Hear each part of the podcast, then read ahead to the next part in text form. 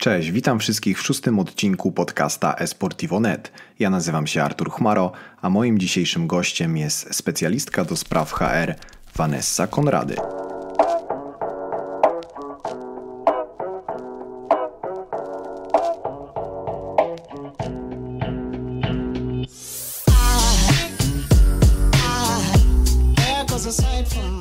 Cześć wszystkim. Tematem naszej dzisiejszej rozmowy nie będzie to, jak ktoś może zostać profesjonalnym zawodnikiem LoL'a albo Counter-Strike'a, ale chciałbym porozmawiać dzisiaj z Vanessą na temat wszystkich innych prac, które możemy wykonywać w branży e-sportowej. Branża e-sportowa na pewno opiera się na dobrych programistach. Dodatkowo na pewno poszukiwani są marketingowcy, specjaliści od social mediów, bo to też się dzieje gdzieś w tym obszarze. Graficy to też jest taka dziedzina, w której ta praca będzie, mi się wydaje, zawsze. Są też osoby, które obsługują klientów, czy to telefonicznie, czy obsługują czaty. Są też scorekeeperzy. Gdzieś obserwują wyniki, wpisują na stronę, zwłaszcza ja miałam takie doświadczenie na stronie, gdzie te wyniki pojawiały się na żywo. Analitycy.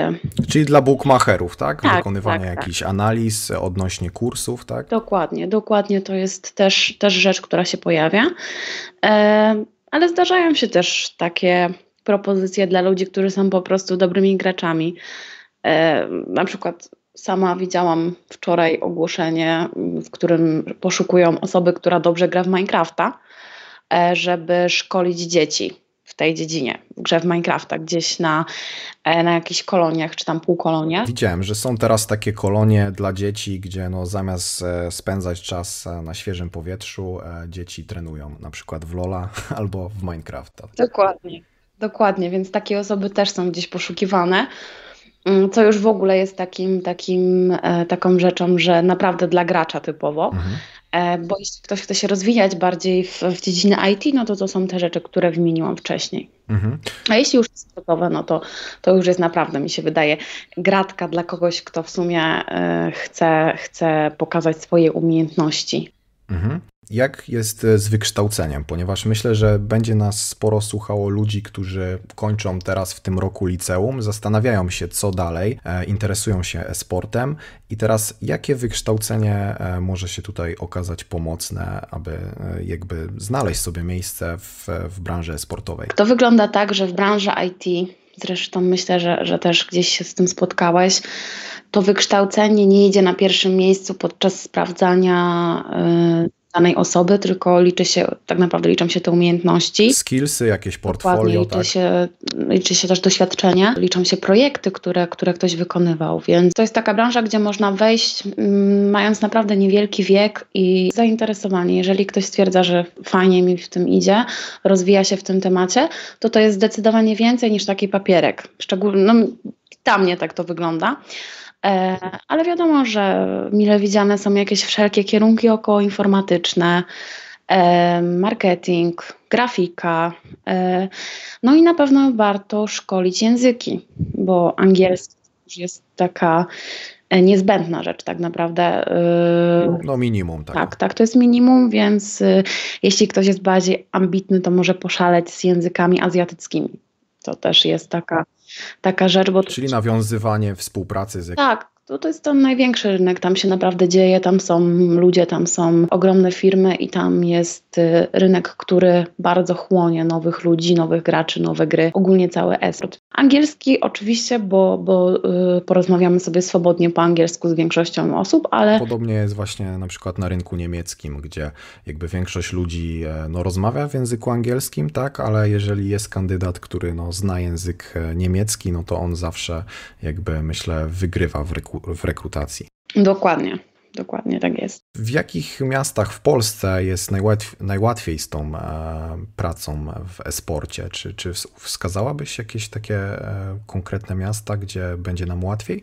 Kiedyś była taka tendencja, że łatwiej było znaleźć pracę w dużym mieście, ale teraz to już całkiem, mi się wydaje, odchodzi, bo ta praca zdalna jest tak popularna, że można pracować właściwie z każdego zakątka świata i pracować, nie wiem, dla firmy, która znajduje się w Warszawie, Warszawie, więc to też nie ma jakiegoś takiego, według mnie, nie ma takiej potrzeby, żeby się gdzieś przeprowadzać do jakichś dużych miast. Są miasta w Polsce, w których działają znane firmy e-sportowe. Na pewno Warszawa, bo Warszawa jest takim zagłębiem ogólnie firm. W Poznaniu wiadomo, że też jest duża firma, tak jak i w Rzeszowie, związana z e-sportem.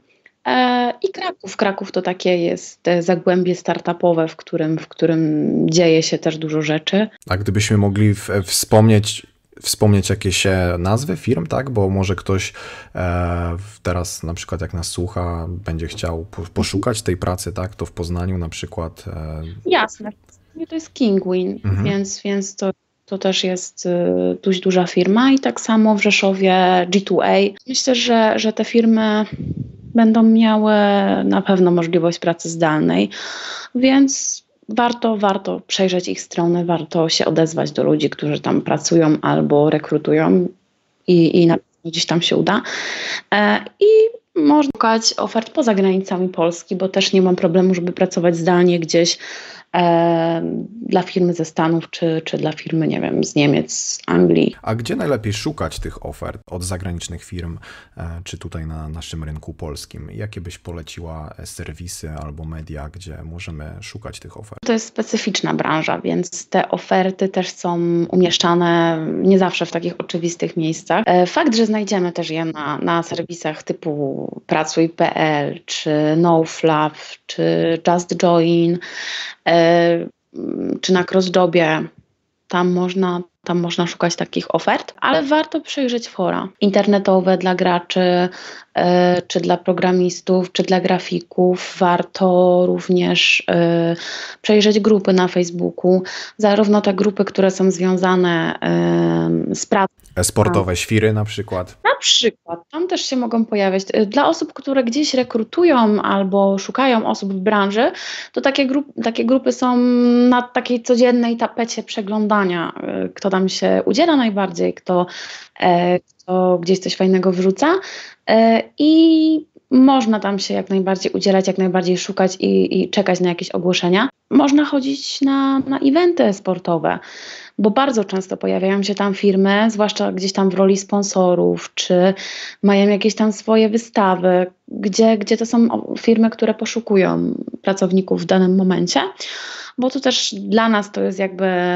employer branding, że my się pokazujemy jako pracodawca, a dla ludzi to jest szansa, żeby skontaktować się z takim pracodawcą. Jeżeli idę na jakieś targi, czy na jakąś imprezę e-sportową i wiem, że tam będą stanowiska jakichś różnych firm, no to warto zaopatrzyć się w jakąś, nie wiem, wizytówkę, czy nawet wydrukować sobie CV i po prostu podejść, zapytać, zostawić i jakby w ten sposób też próbować znaleźć tą pracę. Jak najbardziej warto, bo gdzieś przyjemniej się rozmawia w takim miejscu niż gdzieś przeglądając na sucho CV-kę, czy pierwszy kontakt to jest gdzieś tam nasz kontakt mailowy, a w momencie, kiedy już ktoś podchodzi do nas na targach, ma taką lepszą okazję, żeby się sprzedać, bo jest na tej, powiedzmy sobie, wygranej pozycji, bo przyszedł tutaj, interesuje się działaniami e-sportowymi, dodatkowo przychodzi, przynosi CV-kę, czyli oprócz tego, że chce się fajnie bawić, to jeszcze zawsze myśli o tym, żeby tam zawodowo się rozwijać, więc to jest naprawdę duży plus według mnie. Ja tu bym jeszcze od siebie dodał stronę może skillshot.pl. Tak. Tam jest sporo jakby ofert pracy w branży gier, więc myślę, że też tam mogą się pojawić oferty związane z e-sportem. A jak się przygotować właśnie do poszukiwania stażu lub pracy? Czy warto jest właśnie przygotować sobie, nie wiem, swoje portfolio, swoją jakąś wizytówkę, swoje CV? Jak rozpocząć te przygotowania do swojej pierwszej pracy w e-sporcie?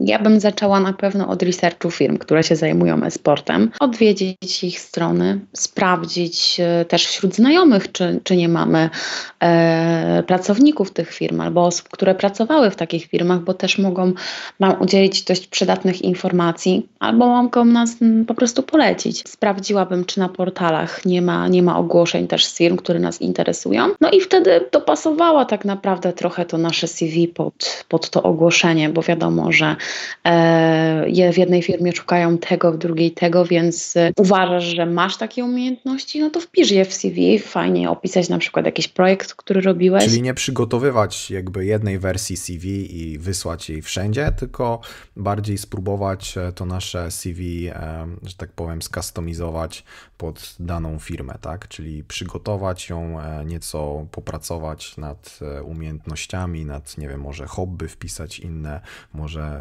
tak, czyli tak podejść bardziej indywidualnie do każdej oferty. Tak, myślę, że tak, to jest dość fajna sprawa, jeśli się ma to CV zrobione porządnie. Ale myślę, że takie customizowanie może się odbyć w liście motywacyjnym. Jeśli chodzi o CV, tam możemy wpisać takie rzeczy, które może najczęściej pojawiają się w tych ogłoszeniach, bo są gdzieś takie jakieś złote klucze, które się pojawiają w tych ogłoszeniach, czyli może, nie wiem, zainteresowanie gamingiem, nie wiem, umiejętności graficzne, jak dla grafika, nie wiem, związane z jakimś konkretnym programem, bo to się często powtarza. I po prostu wrzucić to, że miało się z tym do czynienia, że gdzieś robiło się jakiś projekt. A customizowanie może się właśnie odbyć w liście motywacyjnym. I też warto sobie wyznaczyć, co tak naprawdę chce się robić, bo te oferty gdzieś pojawiają się i jak usiądziemy i po prostu wpiszemy praca w branży e-sportowej, to możemy się nie odnaleźć, więc warto pomyśleć sobie, co ja tak naprawdę chciałbym tam robić w tej branży. I też nie zniechęcać się, jak ktoś nam zaproponuje stanowisko, może nie dokładnie takie, jak chcieliśmy, ale podobne. I może nie zawsze na takim poziomie, na jakim chcielibyśmy się od razu znaleźć. To jest ważne, żeby tak naprawdę wejść w tą branżę, gdzieś się wgryźć w tą branżę i uczyć się, bo wśród ludzi, kiedy gdzieś mamy do czynienia z ludźmi, którzy pracują w tej branży, zawsze się dostanie jakieś ciekawe materiały, zawsze ktoś nam podpowie, w którą stronę mamy się rozwijać. Więc fajnie jak najszybciej gdzieś się dostać do tej branży. Po części odpowiedziałaś na moje następne pytanie. Chciałem zapytać, czy ten list motywacyjny jest ważny, bo czasami się spotykam z takimi teoriami, że tylko CV, tylko jakby umiejętności, a list motywacyjny, no to jednak nie jest taka ważna sprawa. No na pewno CV jest bardzo ważne. Fajnie, jeżeli ono dobrze wygląda. I to nie chodzi też, żeby to było CV zrobione, nie wiem, przez profesjonalnego grafika, które jest niesamowicie jakieś wybuchowo-fajerwerkowe, ale fajnie, żeby było czytelne. A jeśli chodzi o list, to warto nad nim trochę przysiąść. Zwłaszcza jeśli zależy nam na pracy, warto do każdego pracodawcy zdecydowanie napisać osobny list, czyli pisanie takiego bezpiecznego listu motywacyjnego, który pasuje, żeby przesłać każdemu pracodawcy, niezależnie od branży, niezależnie od tego, czego oczekuje od nas ten pracodawca. Stanowiska? Tak, to jest strzał w kolano według mnie, bo taki list to jest coś, gdzie my się możemy sprzedać, gdzie my możemy pokazać coś od siebie. I w momencie, jak robimy takie kopiuj, wklej do każdego pracodawcy to samo, to on to otworzy, widzi i nie zwróci na to uwagi. A w momencie, kiedy naprawdę dopracujemy w swoim liście, dlaczego jesteśmy idealnym kandydatem na to stanowisko, opiszemy jakieś swoje fajne projekty, opiszemy, że na przykład widziałem Was na jakimś evencie i sam byłem na evencie i chciałbym coś, nie wiem, współorganizować, coś takiego, to naprawdę mega zwraca uwagę, bo widać, że komuś zależy na tym, żeby znaleźć się w tej branży, żeby znaleźć się na tym stanowisku. Powinniśmy tutaj doradzić wszystkim osobom, które poszukują pracy w branży e-sportowej, przygotowanie listu motywacyjnego, przygotowanie go w sposób... powiedzmy to nie kopiuj wklej, tylko żeby właśnie wyrazić naszą oryginalność, nasze zainteresowanie daną ofertą. Dokładnie. Warto też dodawać wszelkie nasze aktywności, czyli jeśli prowadzę bloga, który jest blogiem tematycznym, w którym chcę się pochwalić, jeśli prowadzę jakieś inne kanały w social mediach, jeśli udzielam się na forach, grupach, to warto o tym napisać, bo widać, że ktoś po prostu siedzi w temacie i to jest zawsze fajny plus. I takie dodatkowe aktywności warto umieścić je w CV, czy wpisać je w naszym liście motywacyjnym? Można też to zrobić w liście motywacyjnym, ale można też wrzucić to po prostu w wiadomości, bo gdzieś ta wiadomość dochodzi do nas pierwsza. Zanim ja sobie otworzę plik z CV i plik z listem motywacyjnym, pierwsze widzę wiadomość, która została do mnie napisana i widzę tam linki i widzę tam działania danej osoby, to już gdzieś zapala mi lampkę, że to jest osoba, która działa i która rozwija się w tej branży. Dziękujemy Ci bardzo za dzisiejsze spotkanie, za to, że mogliśmy porozmawiać o tym, jak młode osoby mogą poszukiwać swojej pierwszej pracy w branży e-sportowej. Twoje rady pewno się przydadzą młodym osobom i dzięki tym radom będzie im łatwiej znaleźć swoją pierwszą pracę w branży e-sportowej. Super. W takim razie ja też mam nadzieję, że gdzieś im się uda.